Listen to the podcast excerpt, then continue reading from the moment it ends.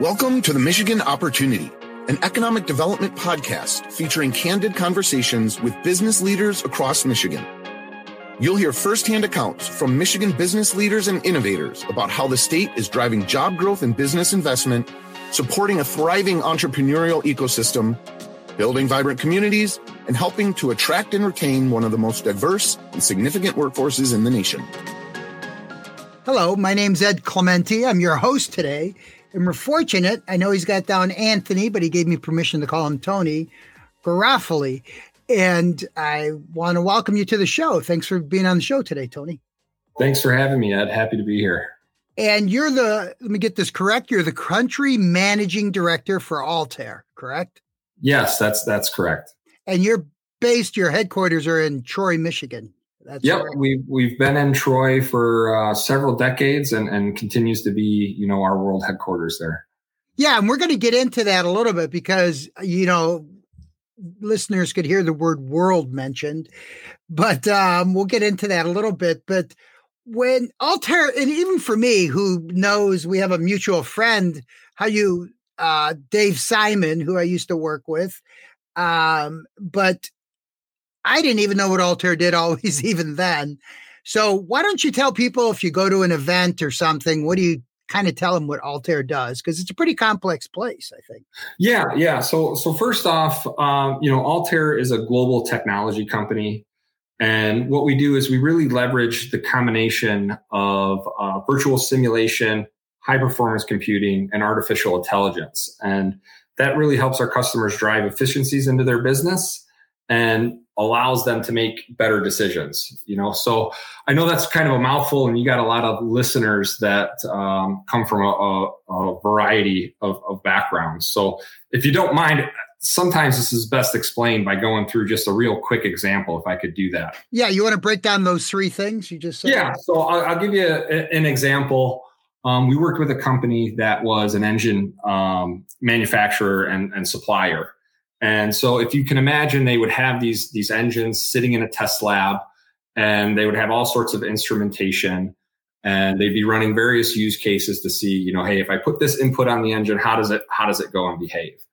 And they were collecting not only that design and that engine, but historically through all their designs, they have all this data that they're compiling, terabytes of information. So we partnered with them, and what we were able to do is take all that historical data, process it, and create a machine learning algorithm. That machine learning algorithm did really three things for that business. The first thing it did is it helped with anomaly detections. So any future physical tests they ran, they could see if the engine was kind of operating in its normal conditions, and if there was any risk of a catastrophic failure, so that they could shut the test down. That saves the engine, that saves all the testing equipment that would go along with it, plus the downtime for the lab. The other thing they can do is they could put those engines back into the vehicle, run them in the real world, and see how the engine is behaving in the real world and what sort of test conditions that might mean for the lab, so that they can improve their test conditions to make them more real world-like. And the third thing it does, because in any design cycle, you only have so much time and money, you could actually produce new virtual tests. So if they didn't have the time to have different inputs, they could kind of change those knobs and those dials a little bit. And then you could predict the output with that machine learning algorithm. So that's really kind of the AI portion of that. Is that, let me ask one question about that. Is that modeling kind of at the end there? Is that... Yeah, it's a certain type of model. It's based off of data and analytics. And then you have physics-based models that we also have software that produces that as well. So if you wanted to look at, you know, the heat transfer going on in the engine, optimize the structural mass, look at noise, vibration, harshness criterias, and just really a whole myriad of physics that you have in designing those components. We do that as well. And really the high performance computing is really the horsepower of the engine that all these simulations kind of run on in the background. Yeah. All right, I cut you off. Number two. Sorry. Number two, where? Oh, I'm sorry. I thought you had a second one you were going to, is that the all three together then? Yeah. So you have the physics-based simulation. Oh, I see what you're saying. Okay. Yeah. Gotcha. The artificial intelligence was the use case. And then the high-performance computing is kind of the horsepower of the engine that runs all these calculations on the background. So you did mention sort of, we should also clarify who you are. You're an actual engineer, right? You got a degree from Wayne State, isn't that correct? Yeah, I went to Wayne State for both my bachelor's and my master's degree. So my bachelor's is in mechanical engineering and a master's in solid mechanics. And just for people who out there might want to be an engineer, I kind of don't know what solid mechanics means. Yeah, it's really structural engineering. You know, it's really closely tied to the mechanical aspects with materials and things of that nature. All right. And also, let's get a little bit into your title. You are country. What does that mean? What is that like? I don't know where. I know your headquarters are in Troy, but you guys are pretty widely spread around the globe, right? Yeah. Our headquarters are in Troy. We have 86 offices in 25 different countries. So we're definitely a global country, or global company for that matter. And then we really have our business really split up into the three major global zones. So you have the Americas, basically North and South America, EMEA, which is Europe and Asia Pacific. The Americas is split up between several country managers. There's five of us. And just due to the sheer size of the U.S., it's myself and a counterpart of mine that kind of split the U.S. I kind of run the eastern half of the U.S. and my counterpart Zul runs the western half of the U.S. So does that mean you got to travel a lot or do you... Well, you know, it's interesting. You know, we're doing this kind of virtual podcast here, and the whole transition to virtual workspaces has been something that Altair has pivoted to very well.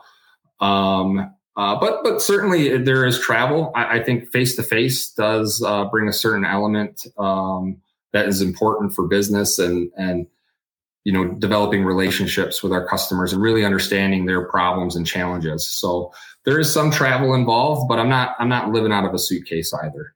Yeah. And I imagine every once in a while it helps to have the boots on the ground, like you said, with a potential client or an existing client, right? Yeah, absolutely. We got a team of direct account managers and application engineers that are kind of helping run that eastern half of the business there.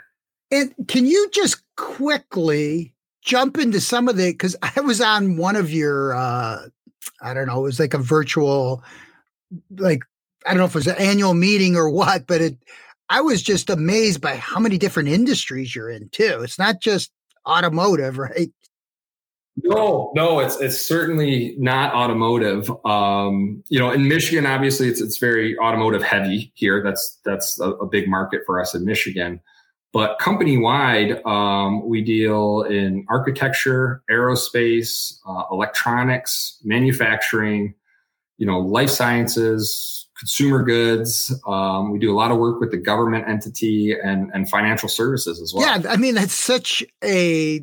Like, that's why it's hard to tell people right away what Altair does sometimes. But I was more impressed with a lot of the train, you know, in the aerospace. I saw all those in that one thing I was on. Mm-hmm.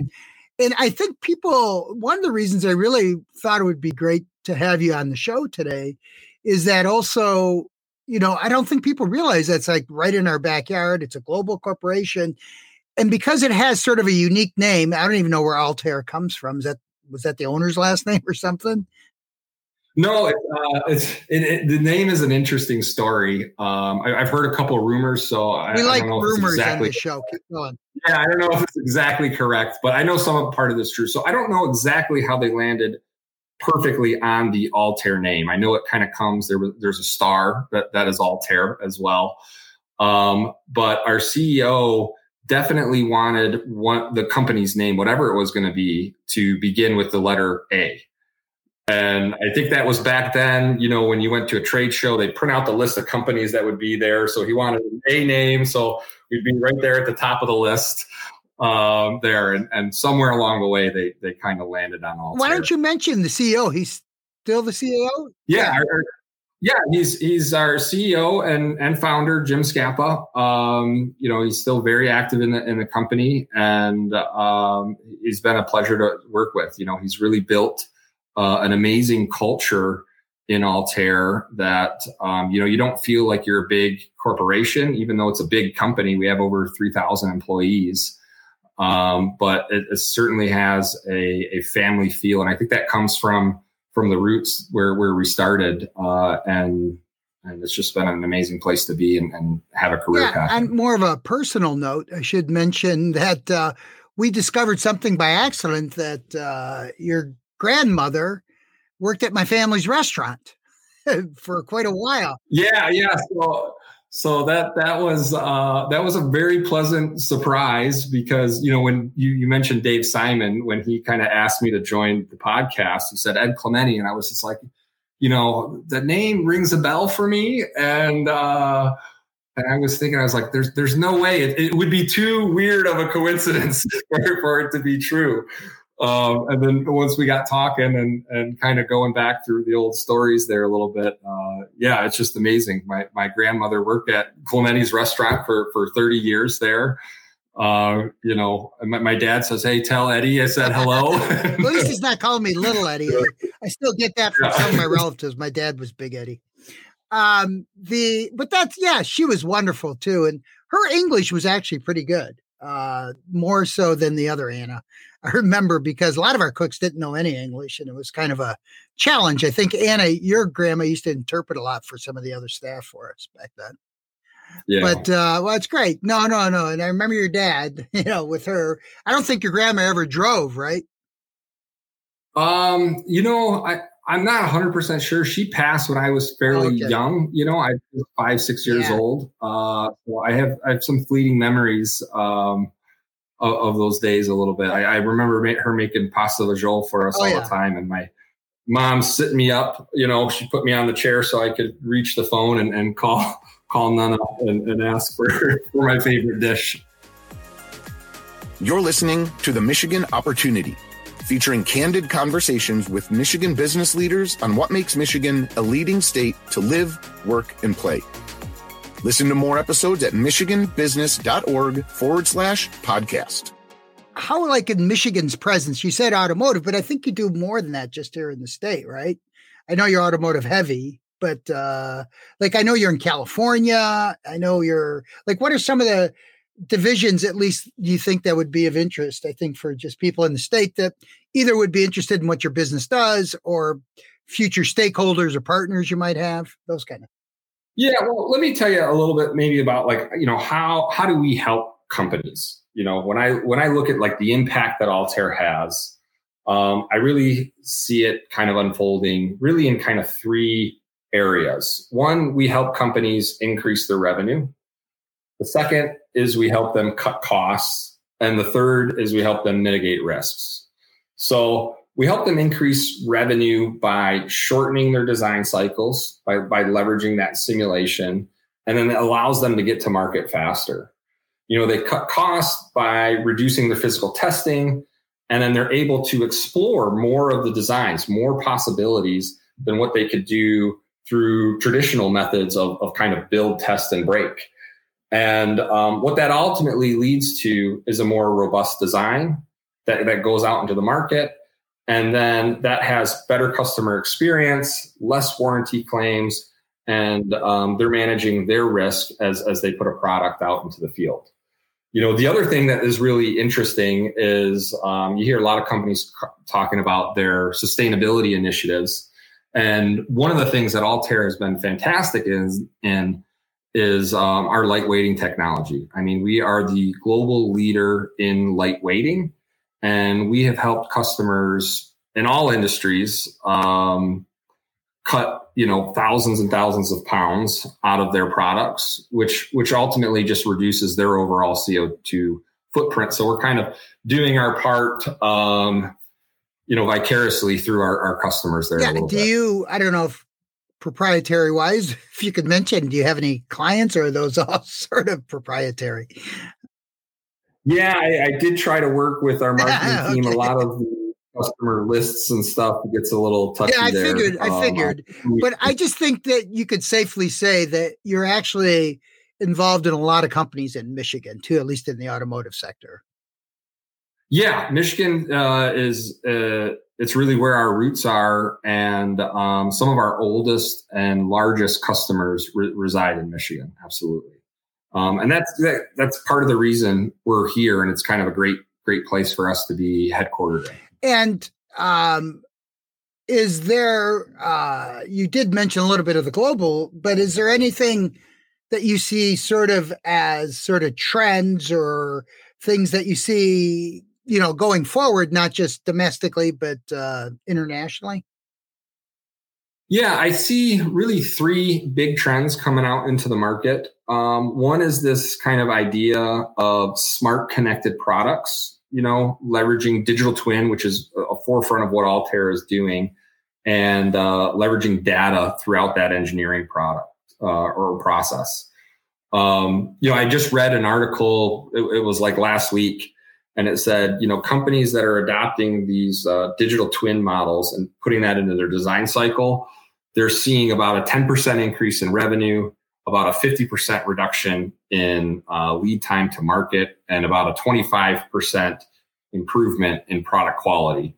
And with those sort of numbers, that's something that is going to be tough for any business to really ignore.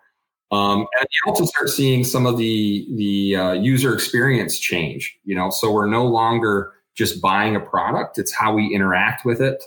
And that kind of plays along with the data. They're adding on services tied through subscription-based models. And you see this in all sorts of industries, everything from, the Sleep Number bed that you order to workout equipment, to your Ring doorbells, all of that sort of, business models. It brings up new revenue streams, and you no longer just buy one widget. You're buying an experience of how you interact with that product.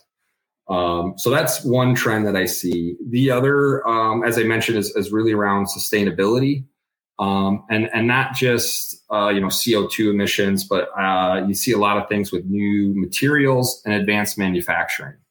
So I've seen companies using, plant-based fiber materials for fabrics and other components as they build their products. And then those materials are actually helping them change their manufacturing process. So another kind of side shoot example here is, this is something everybody interacts with almost daily, is you think of like your plastic Coke bottles or your Gatorade bottles. We were working with one company. Their process was you'd have these plastic tubes. They would put all those plastic tubes, they go through the process, cut them to size, put them on a big container, ship them to another facility, heat them up, blow them into shape, package them back up again, ship them to another facility where they'd fill them with the Coke or Sprite or Gatorade or whatever it is. They actually worked with their material scientists to create a new plastic material that didn't require you to heat the plastic to mold it. And what that allowed them to do was fill the liquid and mold the bottle into the shape that it needed to be in one single step. So the material actually became an enabler for them to kind of revolutionize their manufacturing process. And you think of all that waste of shipping and packing and all the back and forth. I mean, it's just really amazing. So it's kind of advanced manufacturing with materials, I think, is going to be at the forefront as people look at sustainability and moving forward. That's about 30 new questions for me, but give us your third one. Yeah. So, and the other one is electrification. It's really big, obviously, in Michigan. You've seen GM announce, all electric by 2035. Ford has announced their Blue Oval City, where they're doing this mega city. I think it's going to be down in Kentucky and Tennessee, where they're going to build not only the F-150 trucks, but build the battery packs and assemblies and everything for their electric vehicles all in one shot.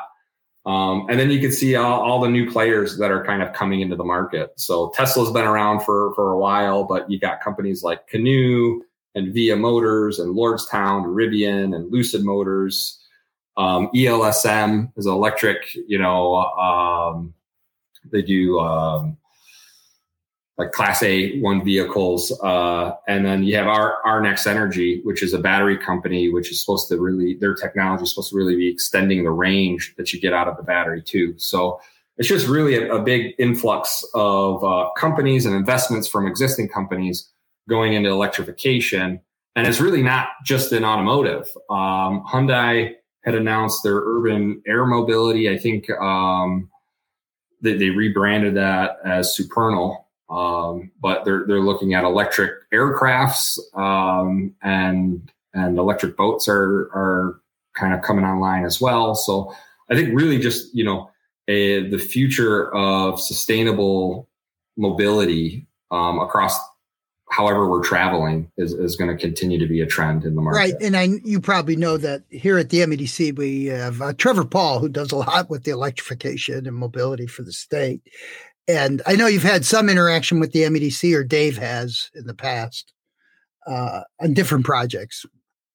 Yeah, long and positive relationship with the MEDC. You know, we've worked on STEM programs, job creations, education, you know, and they've always really been a really good resource for us to kind of navigate the different government channels that we work through sometimes. So it's always been something we've been happy to engage with and will continue to engage with in the future. Okay, the hard part's over. The last couple of questions. Just what quick advice would you give yourself when you're 18, maybe before you went to a career, if you talked to a career today? And then what would you have something in your pocket you would tell people, like you're yourself again? Yeah. So, I mean, just advice, I think, is really just to get out of your comfort zone. If I look back in the past, I tend to regret things I didn't do more than the things I did do. And, you know, you can't be afraid to fail, because ultimately, if you're not failing, you're not growing. You can think about any new endeavor that you start. If you wanted to go play a guitar, at first, you're going to be terrible, right? But you got to keep going. So I guess, if I were to try to summarize that into a quote or something like that, I would say, you know, try to chase the person you want to become, but only compare yourself to who you were yesterday. And I think that gives you a good mindset to always be chasing and trying to improve yourself, but stop and recognize, you know, the small wins that you have, because it's really those small wins that are the compound interest of who you become. Very well put. This one I sort of added in. Hopefully you have someone at the top of your head, but is there anyone historical you sort of, you know, think had good leadership style? Yeah, well, that's a real tough question to narrow it down. It's like saying, what's your favorite movie? Favorite songs. It's a tough one. But I'll tell you this. When I look at leadership qualities, the things that I admire are people that lead by example, people that are agents for change, and people that are willing to take risks. So even my own advice, I tend to admire, and despite what other people are saying. A lot of times, you know, when you're trying to do something new, there's a lot of critics. And so when I think back in history, you know, who are people that really did that? You know, I think of great leaders, you know, like Winston Churchill comes to mind. Martin Luther King did that. You know, Abraham Lincoln did that. So there's a lot of great ones. It's tough to narrow it down, but I would say those are the qualities that are kind of the makeup of a great leader. That was a good answer. You know, and I know, Tony, you've got little kids. So I imagine you have a different experience about what you enjoy best about the state. Like, what do you like about Michigan? All those kind of things. Yeah, I think, you know, we're living in a hidden gem here. You know, you listen to those Pure Michigan commercials and it's just who wouldn't want to be here in Michigan? But really the thing I think I enjoy most is really living in a four-season state. You know, spring's coming along and the kids are getting their bikes out and we're spending time outside. You know, summer is great. You know, we got these big freshwater oceans practically that you can go and enjoy, you know, and you travel just, you know, an hour, 2 hours, almost in any direction and you'll hit water somewhere. It's just absolutely amazing. And then once the fall starts coming and the leaves start changing, it's great camping weather. And, you know, you get up north and it's just absolutely beautiful. And then in the wintertime, my kids enjoy skiing, you know, and snowboarding. So we don't have, you know, the big mountains out west, but, you know, getting up to, you know, Nubs Knob and Boyne Highlands, it's plenty enough to have a good time and spend some time in those snowmobile trails and everything. So it's just, you always have some new hobby to look forward to in Michigan, I feel like. And it's just an amazing place. I almost don't want to tell people how nice Michigan is sometimes. Yeah, exactly. You're going to keep it a secret. I know. Well, once again, I want to thank you. Today, our guest was Tony Garofali. He is the country managing director for Altair. And Tony, it's been a real pleasure, especially catching up with you on your family lineage as well. And thank you very much for doing this podcast. You did Altair a great favor today. Well, thanks, Ed. Thanks for having me on. It was a pleasure. All right. See you next time, hopefully. All right. Take care. Join us for our next guest, Jennifer Brace, Global Trends and Futuring Manager, Ford Motor Company, helping Ford be better prepared for what lies ahead, and the best job title ever. The Michigan Opportunity is brought to you by the Michigan Economic Development Corporation. Join us and make your mark where it matters. Visit michiganbusiness.org/radio to put your plans in motion.